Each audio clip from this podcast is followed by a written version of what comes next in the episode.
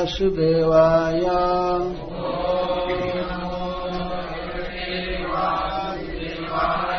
ॐ नमो भगवते वासुदेवाय।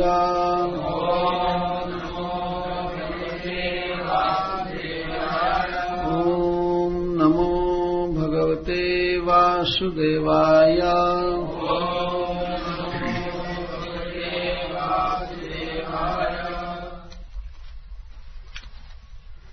श्लोक उन्नीस से प्रारंभ करेंगे। सक्रीन मन कृष्ण पदारविंदय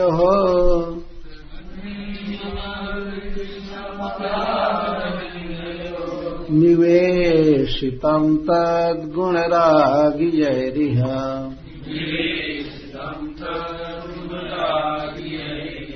न ते यमम् पाशभृतश्च तद्भटान् स्वप्नेऽपि पश्यन्ति चीर्णनिष्कृतः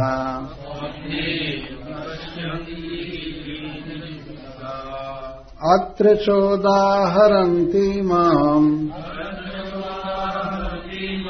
इतिहासम् पुरातनम्। दूतानाम् विष्णुयमयोः। संवादस्तम् निबोध मे कान्यकुब्जे द्विजः कश्चित्। दासीपतिरजामिलः। नाम्ना नष्टसदाचारो दास्यः संसर्गदूषितः। वन्द्यक्षैः कैतवैश्चौर्यैः। गर्हिताम् वृत्तिमास्थितः बिभ्रत्कुटुम्बमशुचिः। यातयामास देहिनः। एवम् निवसतस्तस्य। लालयानस्य तत्सुतान्। कालोप्यगान् महान् राजान्। अष्टाशीत्यायुषः तस्य प्रवयसः पुत्रा। दश तेषाम् तु योवमः। बालो नारायणो नाम्ना। पित्रोश्च दयितो भृशम् सबद्धहृदयस्तस्मिन् अर्धके कलभाषिणी। निरीक्षमाणस्तल्लीलाम्। मुमुदे जरठो भृशम्। भुञ्जानः प्रपिबन् खादम् बालकस्नेहयन्त्रितः। भोजयन् पायन् मूढो। न वेदागतमन्तकम्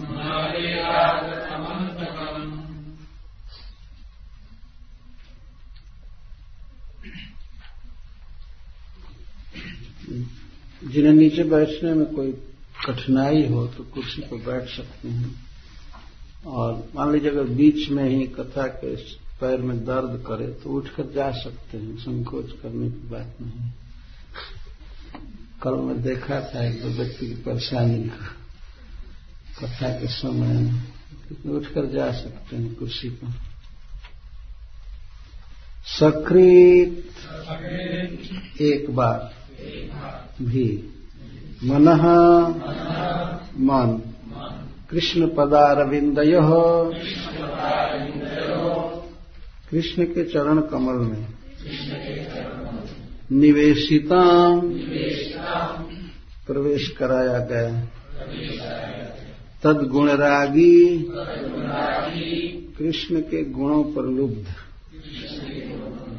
यही जिनके द्वारा। यह इस जन्म में। न न, ते, वे। जिन्होंने अपने मन को भगवान के चरणों में लगाया है। यमाम जमराज जी को। पाशभृतश्च जम पाश लेकर चलने वाले। तद भटन जमराज जी के दूतों को। स्वप्ने अपि स्वप्न में भी पश्यंती देख पाते हैं। ही निश्चित। चीर्ण निष्कृता जिन्होंने पूर्णतः प्रायश्चित कर लिया।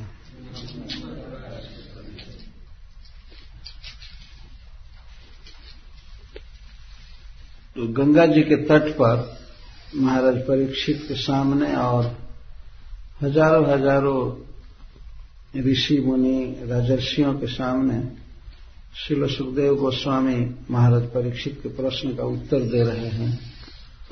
महाराज परीक्षित का प्रश्न था, क्या करने से व्यक्ति नरक में नहीं गिरेगा? पापी व्यक्ति भी क्या उपाय करे कि नरक में नहीं गिर सकता? तो शिल सुखदेव गोस्वामी उत्तर दे रहे हैं। उत्तर देते हुए कई प्रकार के प्रायश्चित और साधनों का वर्णन करते हुए वे महाराज परीक्षित के असंतोष को देखते हुए अंत में जो सबसे ठीक उपाय है, साधन है, उसे बता रहे हैं। वह उपाय है भगवान श्री कृष्ण के चरण कमलों में भक्ति योग। तो यहाँ ये बात बता रहे हैं कि भक्ति योग ठीक से कोई करे तब तो कहना ही क्या? जिन किन प्रकारेण, यदि एक बार भी किसी ने अपने मन को भगवान श्री कृष्ण के चरण कमल में लगा दिया तो वह व्यक्ति स्वप्न में भी यमम और तदभटान न पश्यन न पश्यंत। वे लोग स्वप्न में भी जमराज का दर्शन नहीं कर पाएँगे और जमराज के दूतों का। जागृत की तो बात ही क्या है? तो जमराज के लोक में यही दो लोग ले जाते हैं। कभी कभी किसी को डायरेक्ट जमराज जी ले जाते हैं। बहुत बिहड़ पापी होता है उसको जमराज जी आते हैं लेने के और सामान्य पापियों को तो जमराज के दूत ले जाते हैं। बहुत ही रेयर स्थिति में जमराज जी आते हैं। नहीं तो उनके दूत ले जाते हैं, पकड़ पकड़ कर। परंतु जिन लोगों ने भगवान कृष्ण के किसी भी विशेषता पर अपने लुब्ध मन को एक बार भी उनके चरण कमलों में लगा दिया है, वे तो कभी नरक नहीं जा सकते हैं। अत्र च इमं पुरातनम इतिहासम उदाहरती अब श्रील सुखदेव गोस्वामी अपने स्टेटमेंट को पुष्ट करने के लिए एक पुरातन इतिहास सुना रहे हैं। इति का अर्थ होता है, बीता हुआ इति। किसी भी वर्णन, वर्ण विषय के अंत में इति कहते हैं। इति श्रीमद भागवत इति। इति का अर्थ बीता हुआ। और हास्य का अर्थ होता है घटना, कहानी, कथा। इतिहास, जो पहले बीता हुआ कोई कथानक है उसको इतिहास कहते हैं। तो यह इतिहास प्रस्तुत कर रहे हैं। सच्ची घटना है। पुरातनम इतिहासम। पुरातन इतिहास है।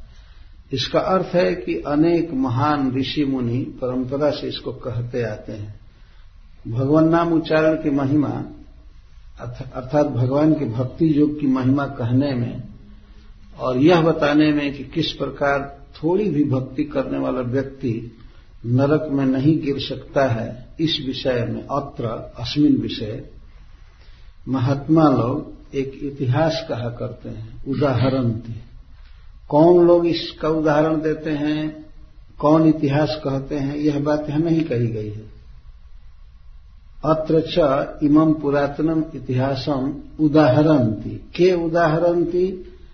महात्मान संत, वैष्णव, वैष्णवा बड़े बड़े लोग कहा करते हैं। कभी कभी यह शैली है, कोई व्यक्ति कहे कि लोग कहते हैं इस विषय में उदाहरण देते हैं तो।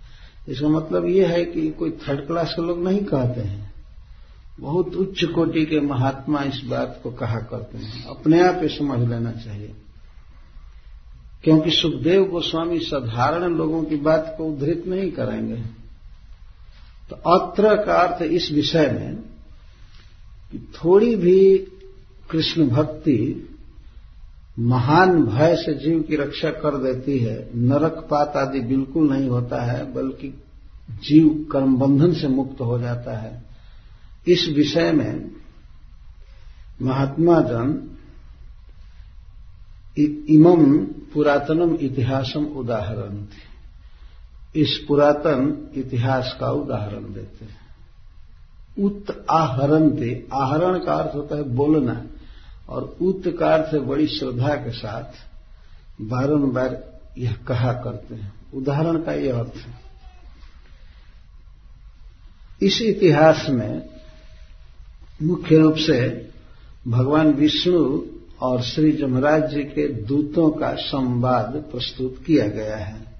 दूतानाम विष्णु जमयो संवाद। विष्णु और यम के दूतों का संवाद है इसमें। श्रीमद् भागवतम में बहुत सी ऐसी बातें हैं जिनको सुनने के पहले और भी कुछ सुन लेना चाहिए। अब प्रश्न होगा, यम कौन है? जो व्यक्ति जानता है जमराज जी को और भगवान विष्णु को, वही समझेगा कि विष्णु के दूत और जमराज के दूत, इन दोनों के बीच में एक संवाद हुआ था एक बार, एक बहस हुई थी। बहुत पहले पुरातन इतिहास है ये। तो जो व्यक्ति जमराज जी को नहीं जानता है और भगवान विष्णु को भी नहीं जानता है, वो क्या कथा समझेगा? ये तो बातें समझनी चाहिए ना। इसीलिए श्रीमद भागवतम सुनने के अधिकारी वास्तव में बहुत एलिवेटेड लोग होते हैं, जिन्होंने भक्ति किया है, साधना किया है, जो समझते हैं। श्री जमराज जी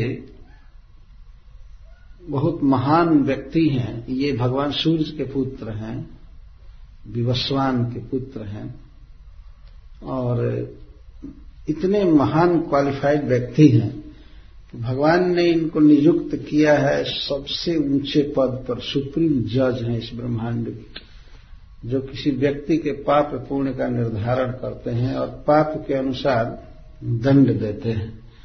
भगवान की आज्ञा में रह करके सब करते हैं। बहुत महान पद है। और ये स्वयं ही द्वादश महाभागवतों में एक भागवत पुरुष है। जो भगवान की महिमा जानते हैं, भगवान की भक्ति में लगे रहते हैं। उनके बहुत से दूत हैं। तो जमराज जी के दूत का मतलब कि प्राणियों को दुख देने के लिए, सताने के लिए जमराज जी के कोटि कोटि नौकर हैं, जिन्हें जमदूत कहा जाता है। वे दूत भी जमराज जी की आज्ञा के अनुसार पापियों को पकड़कर नरक में ले जाते हैं। रास्ते में भी बहुत दुख देते हैं, मारते पीटते हुए ले जाते हैं, खिलाते पिलाते कहीं कुछ नहीं है। ये भागवत तृतीय स्कम में वर्णन।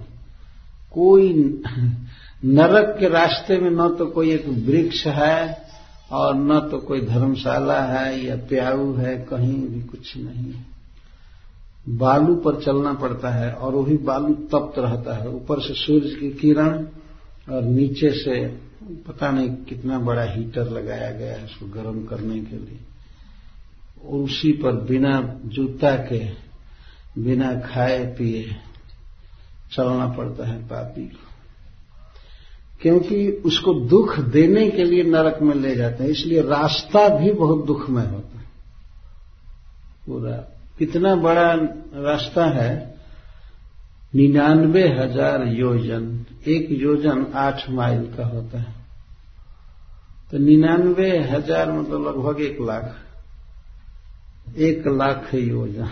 इसका मतलब आठ लाख माइल रास्ता चलना होता है।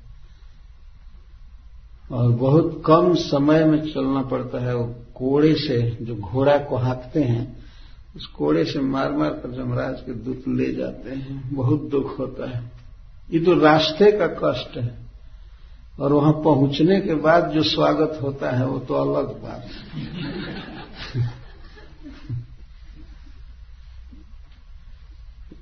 ये सब श्रीमद भागवत में वर्णन किया गया है। तो शिल प्रभुपाद जी इस श्लोक पर पुरातनम इतिहासम शब्द पर कहते हैं कि ये जो पुराण है, वैदिक पुराण, इतिहास आदि, ये सब फैक्ट है।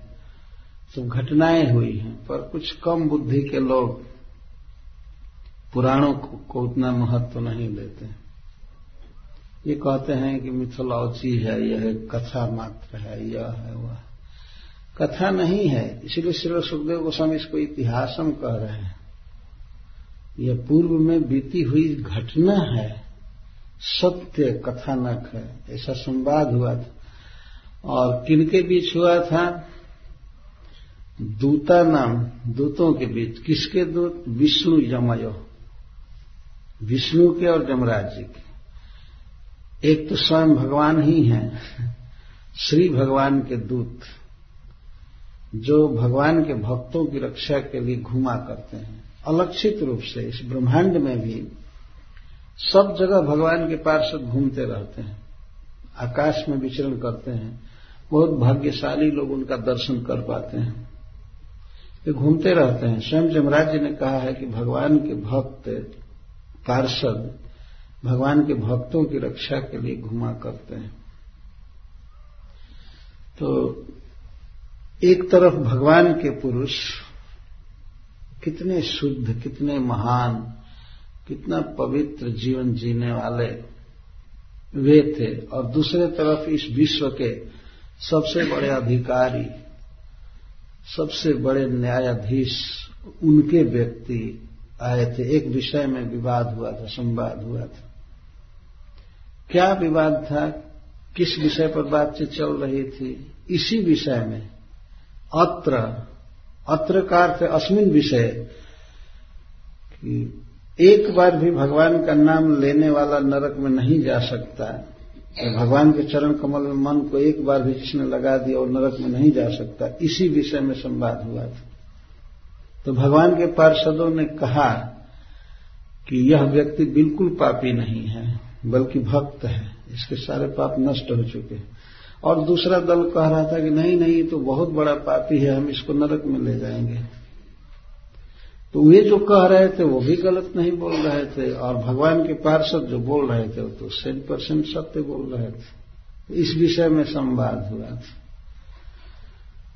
तन्निबोध में, नितरम बोध, उसको तुम मुझसे सीखो। निबोध का अर्थ यहाँ है कि सुनो, या मुझसे समझने की चेष्टा करो। मैं मैं का अर्थ है मत मुझसे निबोध, नितराम बोध, मुझसे तुम सीखने की चेष्टा करो, हमसे सीखो। अर्थात सुनो ध्यान से। तम निबोध में, वह इतिहास इस प्रकार का है। कब घटना घटी थी, कब संवाद हुआ था भगवान के दूतों में और जमराज जी के दूतों में, उसको कह रहे हैं। कान्य कुब्जे द्विज कश्चित दासी पति राजा मिलह नामना नष्ट सदाचारो दास्या संसर्ग दूषित। कान्य कुब्ज में नामना अजामिल कश्चित द्विज आसित। कान्य कुब्ज में अजामिल नाम का एक ब्राह्मण रहता था। कान्य कुब्ज आज भी है स्थान। और उसके राजधानी को कन्नौज कहा जाता है। ये कानपुर के पास कन्नौज। ब्राह्मणों में कान्य कुब्ज ब्राह्मण, बड़े ही पवित्र ब्राह्मण माने जाते हैं। गंगा जी के दोनों तट पर बसे हुए, बसा हुआ एक क्षेत्र है। तो वहाँ जन्मे हुए ब्राह्मण बहुत श्रेष्ठ माने जाते हैं। उनका खान पान, रीति रिवाज आज भी बहुत शुद्ध होता है। हमारे यहाँ कहावत है, तीन कनौजिया तेरह चूल्हा अगर तीन कनौजिया ब्राह्मण आ जाए तो तेरह जगह चूल्हा बनाएँगे। यहाँ ये पकाना है, वहाँ वो पकाना है।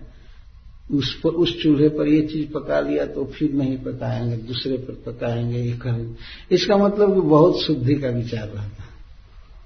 बहुत शुद्ध रहता है। तो कान्य खुब्ज प्रदेश में या नगर में एक अजामिल नाम का ब्राह्मण रहता था। कश्चित द्विज आसित था। कश्चित द्विज से श्रील सुखदेव गोस्वामी अब उसका पूरा आइडेंटिटी नहीं बताना चाहते हैं। इतना ही बताया, कान्य कुब्ज ब्राह्मण था। पहले कितना शुद्ध था इसका वर्णन तो जमराज के दूत बाद में करेंगे। लेकिन शिल सुखदेव गोस्वामी उसकी गलती का वर्णन कर रहे हैं। दासी पति था ब्राह्मण, लेकिन दासी का पालन कर रहा था। यह पति शब्द से हस्बैंड ज़्यादा उजागर नहीं किया गया है। वह एक वेश्या का पति था। वेश्या का पति कोई कैसे हो सकता है? वेश्या का मतलब है अनेक पुरुषों का संग करने वाली स्त्री तो उसका पति कोई क्या होगा? और यहाँ पति शब्द का अर्थ है पाति इति पति, जो पालन करे उसको पति कहते हैं। तो एक वेश्या का पालन कर रहा था। यह अभिमान करके कि मैं इसका पति कोई व्यक्ति यदि अपने को यह माने कि मैं वेश्या का पति हूँ तो उसके समान मूर्ख कोई नहीं है। यह अभिमति होना, ये बहुत दूषित अवस्था है उसकी।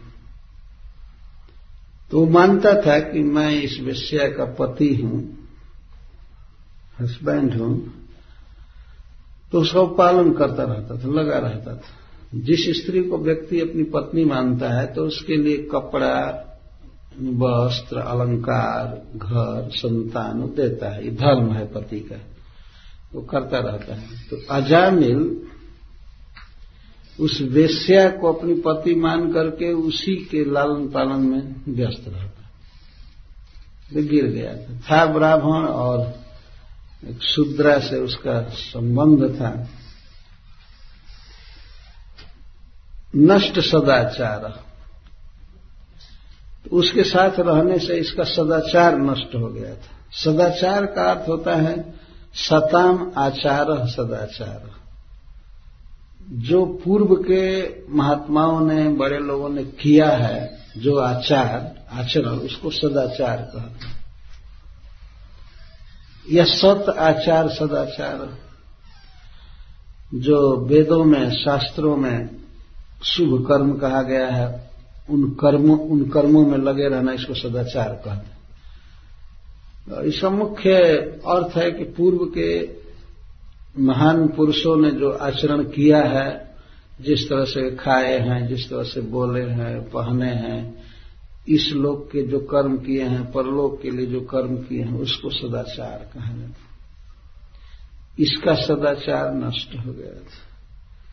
इससे यह सिद्ध हो रहा है कि अजामिल पहले सदाचारी था, परंतु दासी के संसर्ग में आने से उस वेश्या के संग में रहने से इसका सदाचार नष्ट हो गया। यहाँ तक कि स्नान करना या शुद्ध भोजन करना, ये सब नष्ट हो चुका था। और देवोपासना, भगवान की भक्ति आदि का तो कहना ही क्या वो तो बहुत पहले ही नष्ट हो गया था। साधारण सदाचार भी नष्ट हो गया था। तो एक तो जो पॉजिटिव गुण होना चाहिए, वो तो नष्ट हो ही गया था। उल्टा और दोष आ गया था। दास्या संसर्ग दूषिता, पूरा दूषित हो गया था। तो पहले के जो शुभ कर्म थे, वो तो नष्ट हो ही गए। वो तो करता नहीं था। ये भी नहीं समझता था कि मैं इस वंश का हूँ। मेरा ये पोजीशन है। मुझे ऐसे नीच स्त्री का संग नहीं करना चाहिए। इसमें असक्त नहीं होना चाहिए। वो तो विचार किया नहीं। तो जो शुभ कर्म थे, जीवन में उन्नति कराने लायक परलोक में भगवत धाम की प्राप्ति के लिए या स्वर्ग प्राप्ति के लिए, वो सब तो नष्ट हो ही गए। और ऊपर से बहुत अशुद्धि आ गई। निगेटिव पॉइंट बहुत बढ़ गया। इसको माइनस पॉइंट कहते हैं। अंग्रेज़ी में। बहुत ज़्यादा हो गया। दस्या संसर्ग दूषित। ब्राह्मण का वैष्णव का जो कर्म था वो तो नष्ट हो ही गया, और जो नीच से नीच व्यक्ति का कर्म होता है, वो सब इसमें आ गया, दूषित हो गया पल्यूटेड हो गया इस तरह इसके द्वारा भी यह सिद्ध होता है कि पहले यह शुद्ध व्यक्ति था, लेकिन दास्या संसर्ग दूषित। संसर्ग, सम का अर्थ होता है सम्यक, सम, और सर्ग का अर्थ होता है संतान उत्पन्न करना, सृष्टि करना, उसके साथ बातचीत करना, सोना, बैठना, चलना, ये सब संसर्ग का है। तो इस तरह से उस वेश्या के संग से पूरा पूरा दूषित हो गया था। छूट गया वंश का आचार, वेदाध्ययन वगैरह, सब कुछ। हवन करना, वेदाध्ययन करना, जप करना, सब कुछ छूट गया और बहुत नीच पुरुषों का आचरण इसमें आ गया। अब इसके जीविका का वर्णन करें। जाब क्या करता था? काम धंधा क्या करता था? किस तरह से परिवार चलाता था? वंद्यक्ष कैतव जय गर्हितामृतिमा स्थित बिभ्रत कुटुम्बम असुचिर जातयामास देहिन। चार काम थे इसके कमाने के पैसे। चार तरह से पैसा कमाता था। बंदी, अक्ष, कैतव और चौर्च बंदी का अर्थ है किसी का अपहरण कर लेता था। किसी के बच्चे का, किसी के स्त्री का और बहुत पैसा लेकर के छोड़ता था। इसका यही काम था। किडनैप करके रख लेता था और पैसा ले लेकर के छोड़ता था। बंदी इसको कहते और ये तो करता ही था। जहाँ मतलब इसको सुविधा होती थी, ये सब अपहरण करने को तो करता ही था। इसके साथ साथ अक्षय जुआ खेलता था। तो जुआ के द्वारा धन अर्जन करता था। बंदी और अक्षय, बंदी अक्षय। और कई तवई और धूर्तता। किसी से लोन लेता था कि आपको हम लौटा देंगे, कभी नहीं लौटाता था। इसको कैतव कहते धूर्तता। समाज में ऐसे लोग देखे जाते पहले कहते हैं लोन दे दो। और दे देने के बाद फिर कहते हैं, सॉरी, ऐसा हो गया है हो गया हो गया। या फ़ोन पर बात भी नहीं करते हैं।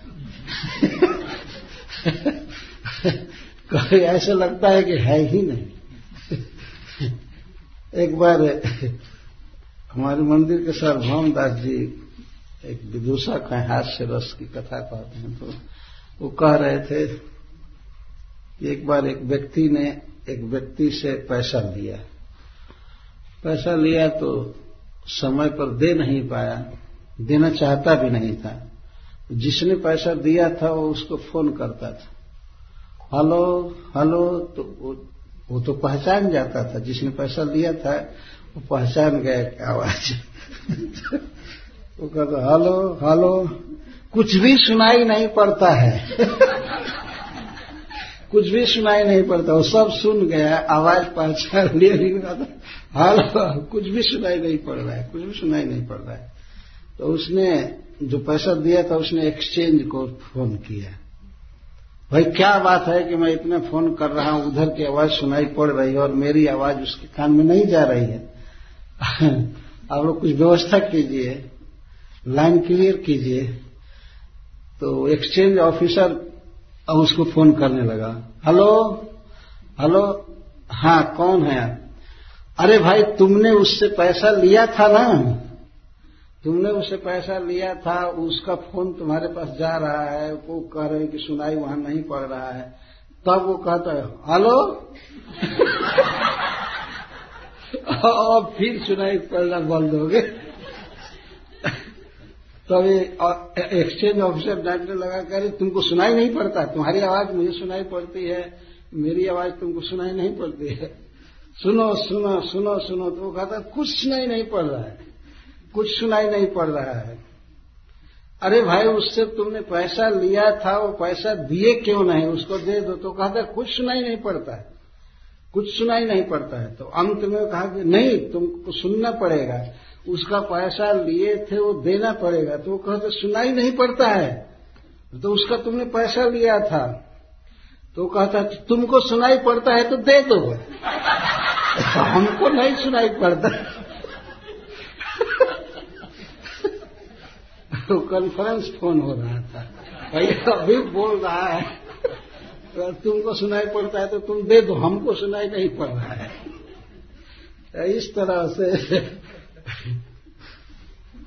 लोन लेना और फिर समय पर नहीं देना, ये अजामिल की एक वृत्ति थी, जीविका का साधन। और कोई काम धंधा का वर्णन यहाँ नहीं सुखदेव गोस्वामी कर रहे हैं। कि कोई जॉब करता होगा, मेहनत करता होगा, या दुकान, या सर्विस कुछ नहीं। जय चार उपाय थे और चौर जय। चोरी करना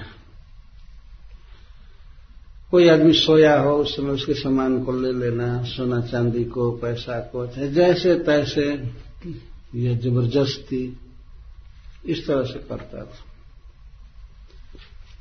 तो अपहरण, जुआ धूर्तता और चोरी। इस तरह से लोक निंदित जीविका उसकी थी। सब लोग धिकारते थे। परोक्ष में उसके सामने कोई नहीं कुछ कहता। तो गर्हिता वृत्ति में कहते हैं। इस संसार में मनुष्य को जीने का अधिकार है, पैसा कमाने का अधिकार है, लेकिन ये सब कामों द्वारा नहीं कमाना चाहिए। तो बहुत पाप होता है।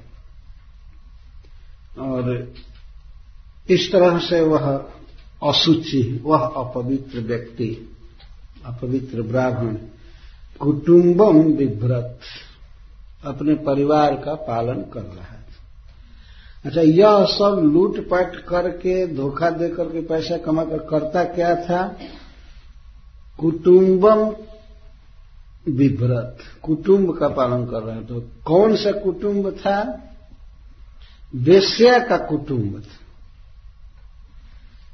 इसीलिए शिल सुखदेव गोस्वामी अगले श्लोक में कहते हैं कि लाले, लालया न से तत्सुतर कुटुंब का पालन करता था, कुटुंब का पालन करने में जात्या मास देहिना, अन्य प्राणियों को, मनुष्यों को खूब यातना देता था, दुख देता था।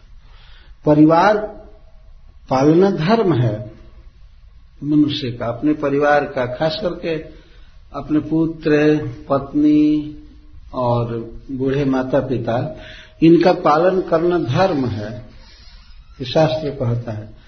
कुछ गलत काम करके भी पालन किया जा सकता है, यदि अच्छे काम से पालन नहीं हो पाता है तो थोड़ा थोड़ा गलत काम भी करके पालन किया जा सकता है। झूठ बोल करके अन्याय करके परिवार का पालन किया जा सकता है, परंतु दूसरे जीवों को या मनुष्यों को दुख दे करके परिवार का पालन नहीं करना चाहिए, नहीं तो बहुत बड़ा पाप लगता है। जैसे कोई आदमी व्यापार किया है, दुकान किया है, अगर उससे परिवार का पालन अच्छा से नहीं हो पाता है तो कुछ झूठ बोल सकता है। और भी कुछ कर सकता है, लेकिन दूसरे प्राणियों को सता करके अपने परिवार का पालन नहीं करना चाहिए, नहीं तो बहुत बड़ा बंधन होता है। देहिना यात्यामास। देहधारियों को दुख दे रहा था, आत्माओं को दुख दे रहा था। देही का अर्थ होता है आत्मा। प्रत्येक शरीर में आत्मा है। और किसी का धन कोई ले ले, किसी को मारे, किसी का अपहरण करे, किसी को जुए में ठग ले धूर्तता करे। तो कष्ट होता है। इस तरह से वह प्राणियों को दुख देता था। मांसाहार करता था क्या क्या शराब पीता था। बहुत दुख दे रहा था। और इन सब कार्यों के द्वारा एवं निवस्त लालया न से तत्सुतान। तत्सुतान उस वेश्या के पुत्रों को पाल रहा था। तत्सुतान। यहाँ पर शिल प्रभुपा जी कहते हैं कि यह नहीं कहा गया है कि स्वसुतान अपने पुत्रों को पाल रहा था, सुखदेव जी ये नहीं कह रहे हैं। तो पता नहीं कि उसके वो पुत्र थे कि और किसी के थे। दो बेस्या थी, लेकिन उसकी अभिमति क्या थी कि मैं अपने पुत्रों का पालन कर रहा हूँ। और वो अपने पुत्रों का पालन नहीं कर रहा था, वास्तव में वो वेश्या के पुत्रों का पालन कर रहा था। लालया न से तत्सुतन तो पालन करना, उनके लिए बहुत से कपड़ा सिलाना, ये करना, वो करना, उनको खिलाना, पिलाना, लालन करना। और पता नहीं किसके किसके जन्मे हुए वो सब लड़के थे। और उनको अपना पुत्र मानकर पालन कर रहा था यह उसकी अधोगति थी। तो शिल सुखदेव गोस्वामी कथा बोलने में बहुत सावधान है। लालया न से तत्सुतान तस्या सुतान शिल प्रभुपा जी लिखते हैं, हर संस, उसके पुत्रों को, यह कितनी बेवकूफ़ी है जीव की। ऐसे अपने पुत्रों को भी पालना, यह भी एक बेवकूफ़ी ही है। भगवान की भक्ति छोड़ करके और अपने पुत्रों का भी कोई पालन करने में रहे, भगवान की भक्ति न करे तो वह भी मूर्खता ही है। वो भी गधा का ही काम है वास्तव में। परंतु उस पर भी अपना पुत्र न हो, दूसरे का पुत्र हो भी वेश्या से जन्मा हुआ और उसको अपना मान करके व्यक्ति पालन पोषण करे तो ये तो बहुत गंदा काम है और बहुत दुर्गति है। भगवत भक्ति करने के लिए तो अपने परिवार का भी त्याग या उपेक्षा की जा सकती है। परंतु यह तो इतना बड़ा मूर्ख था कि तत्सुतान लालयानस। उसके पुत्रों का लालन कर रहा था, पालन कर रहा था। यहाँ लाल यानस्य शब्द बहुत व्यापक अर्थ रखता केवल पालन ही करता, चलो भोजन दे करके करके, नहीं, लालन भी कर रहा था प्लान करता था कि इसका विवाह यहाँ करूँगा, इसका विवाह यहाँ करूँगा, ये करूँगा ये करूँगा फिर बहू आएगी, इसके लिए करूँगा। इस लड़के को ये पैंट सिलेना, सिलाना, वो देना वो देना, ये करना, वो करना। रात दिन इसी में लगा रहता था। और इसे सब मिलाकर के दस पुत्र थे। लास्ट पुत्र तो इसी का था, लेकिन नौ का पता नहीं दिया गया है कि वो किससे जन्मे हुए थे। पर उसी वेश्या से जन्मे हुए थे, जिसका ये पति अपने को मानता था। इस तरह से मूर्खता में फंसा हुआ था। यही कारण था कि कई कई साइड बिज़नेस किया था। पैसा कमाने के लिए। अरे अपहरण करना, जुआ खेलना, और चोरी करना, धूर्तता करना जैसे तैसे जहाँ से भी पैसा आ सके ये करता था। क्योंकि परिवार बहुत बड़ा था। इससे जन्मा हुआ लास्ट जो बेटा था, उसका नाम था नारायण। और कब जन्म लिया था? 83 वर्ष का जब यह था, तिरासी वर्ष का तो उस समय दसवां पुत्र हुआ था। हद हो गया। शिल प्रभुपा जी कहते हैं कि पचास वर्ष का होने के बाद अब व्यक्ति को घर गृहस्थी से रिटायर हो जाना चाहिए। पुत्र उत्पन्न करना आगे नहीं होना चाहिए। घर गृहस्थी से उपरत होकर के भगवान कृष्ण में मन लगाना चाहिए, जप करना चाहिए। हरे कृष्णा हरे कृष्णा कृष्णा कृष्णा, हरे हरे। हरे राम हरे राम राम राम, हरे हरे। लेकिन यह तिरासी वर्ष की अवस्था में वो पुत्र उत्पन्न किया था। तो इस तरह इसके जीवन का, पुत्रों का पालन लालन करने में, विषया से प्रेम करने में अजामिल के जीवन का महान कालह अत्यगात, बहुत बड़ा जीवन का समय बीत गया। यह मनुष्य शरीर में जीव रह रहा है तो इस शरीर में रह रहा है, एक सीमित काल दिया गया है। किसी व्यक्ति का अट्ठासी वर्ष केवल ऐसे घनघोर अज्ञान में बीत जाए, पाप करने में बीत जाए तो बहुत शोक की बात है। कुछ वर्ष बीता होता, इसके बाद भगवान की भक्ति किया होता तो बहुत अच्छा होता, लेकिन महान काल चला गया। सौ वर्ष की मनुष्य की ज़िंदगी है, उसमें अट्ठासी वर्ष बीत गए अष्ट अस्सी यदि ये पूछे महाराज परीक्षित, कितना वर्ष बीत गया ऐसे वेश्या के पुत्रों का पालन करने में? तो कहते हैं, महान। अरे कितना? तो कहते अष्ट अस्सी इतनी अस्सी और आठ। अट्ठासी वर्ष इसका बीत गया है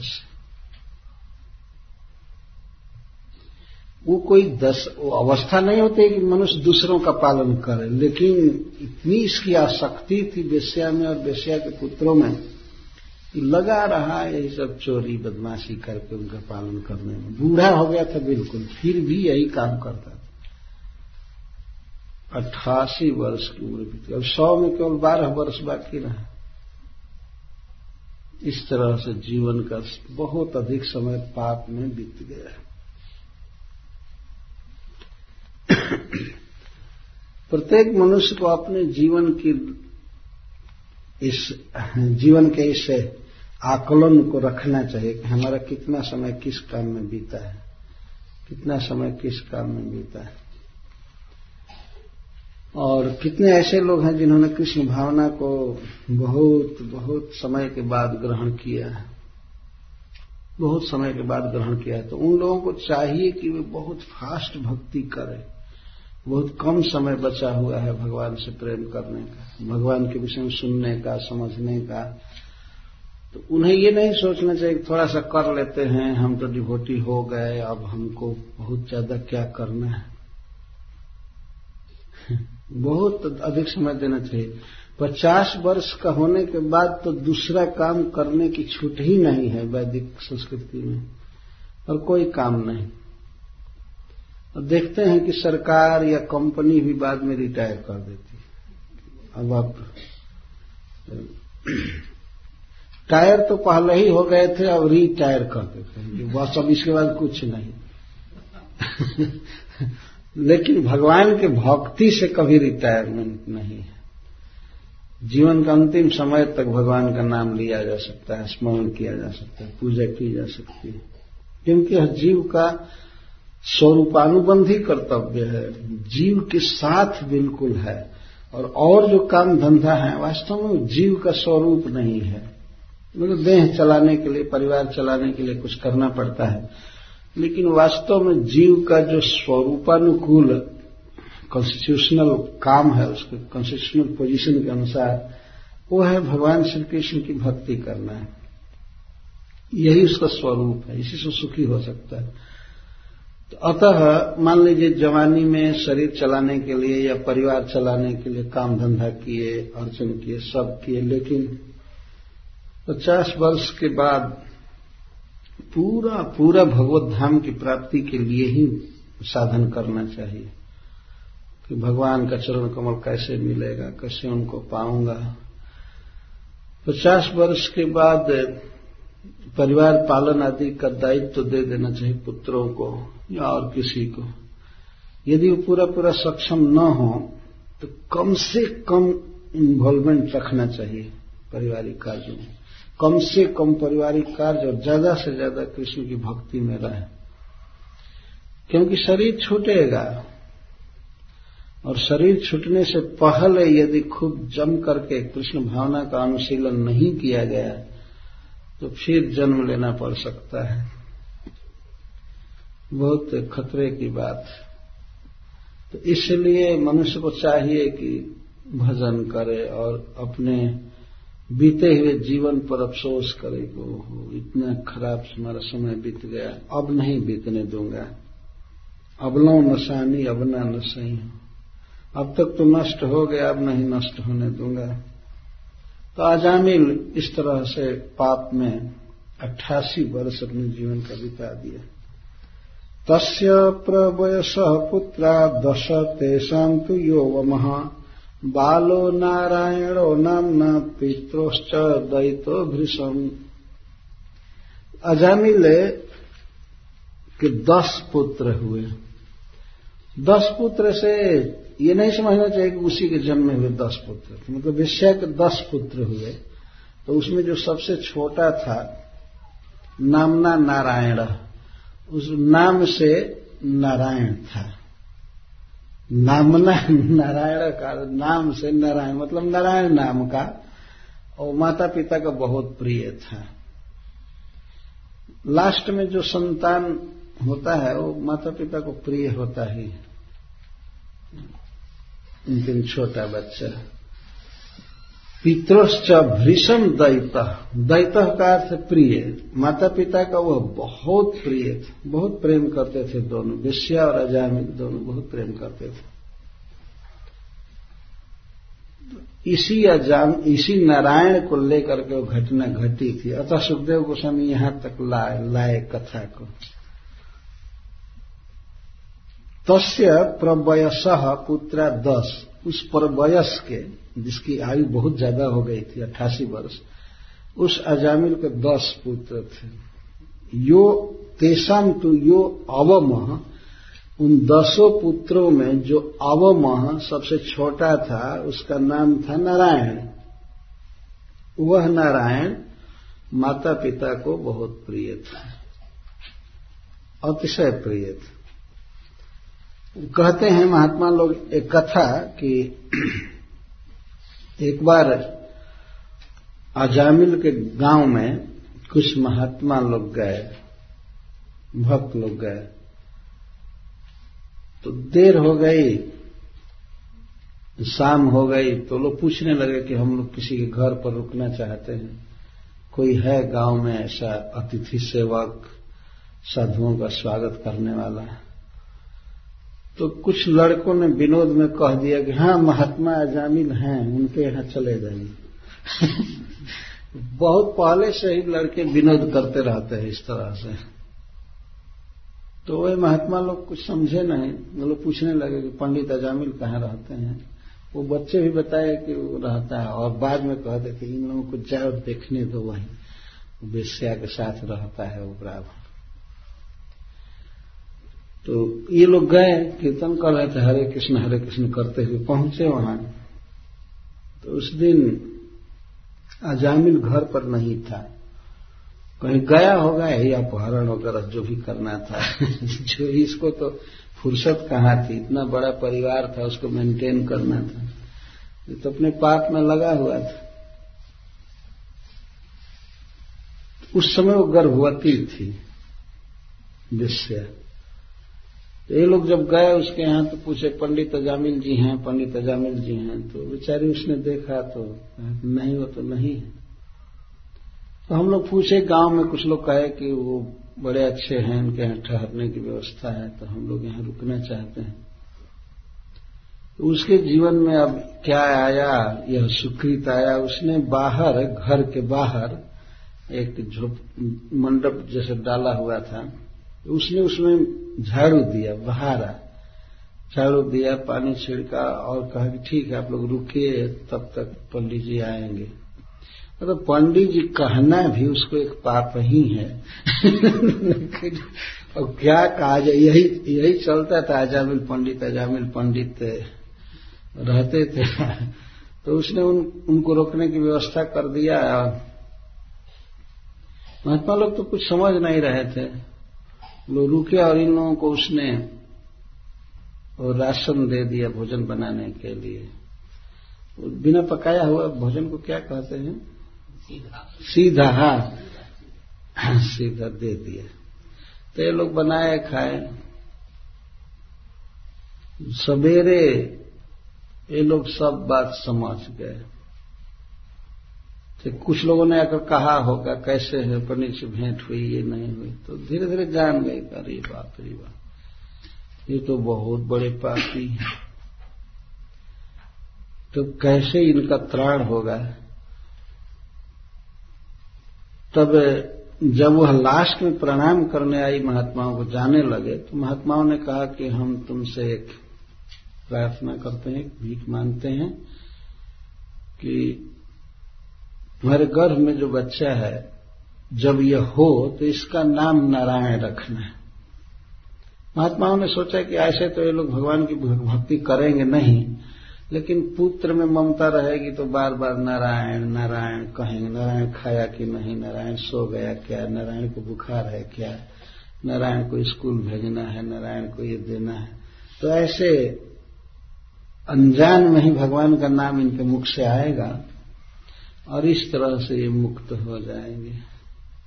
इसलिए उन्होंने कहा कि इसका नाम नारायण रखना।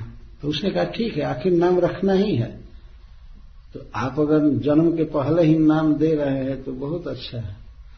ये लोग चले गए थे, जामिल घर पर आया तो इसने कहा कि कुछ महात्मा लोग आए थे और वे हमारे बच्चे का जो भविष्य में होगा, इसका नाम वो लोग नारायण रखे।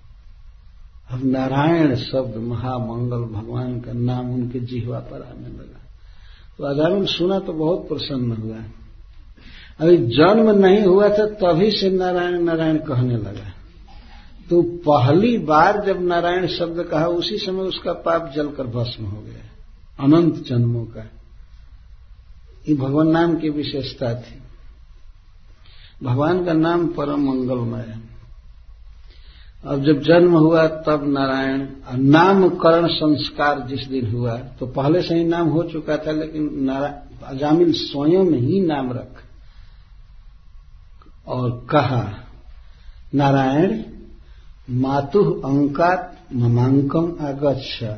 नारायण, माँ के गोद से मेरे गोद में आओ। तो बच्चा तुरंत गोद में आ गया।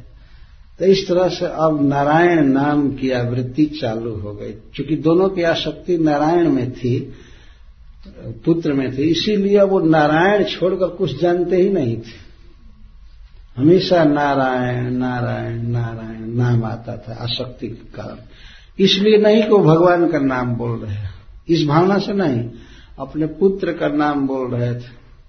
यह उनके जीवन में एक सुकृत आ गया। इसलिए शिल सुखदेव गोस्वामी कहते हैं दैत पित्रोश्च दैत भृषम माता पिता का बहुत प्रिय था, बहुत आसक्ति थी। इसीलिए वो लोग उसका नाम बार बार बोलते थे स्नेह से। इस प्रकार से जीवन में जो भी पाप ताप था, जामिल का सब भस्म हो गया, खत्म हो गया। अनजान में भगवान नाम की स्वाभाविक शक्ति है। कोई जानबूझ कर ले या अनजान में ले, पाप तो नष्ट होगा है। जैसे बिजली के तार को कोई रस्सी समझ कर छुए या बिजली का तार समझ करके छुए तो करंट तो लगेगा तो इस प्रकार उसका पाप तो समाप्त तो हो चुका था। परंतु बाहर से देखने में वो तो कहते वो पापी था। इस प्रकार उसके जीवन का अट्ठासी वर्ष बीत गया। अब मृत्यु का समय आया। ये कथा इसके बाद हम लोग करेंगे। आरती का समय हो गया। आरती कर हरे कृष्ण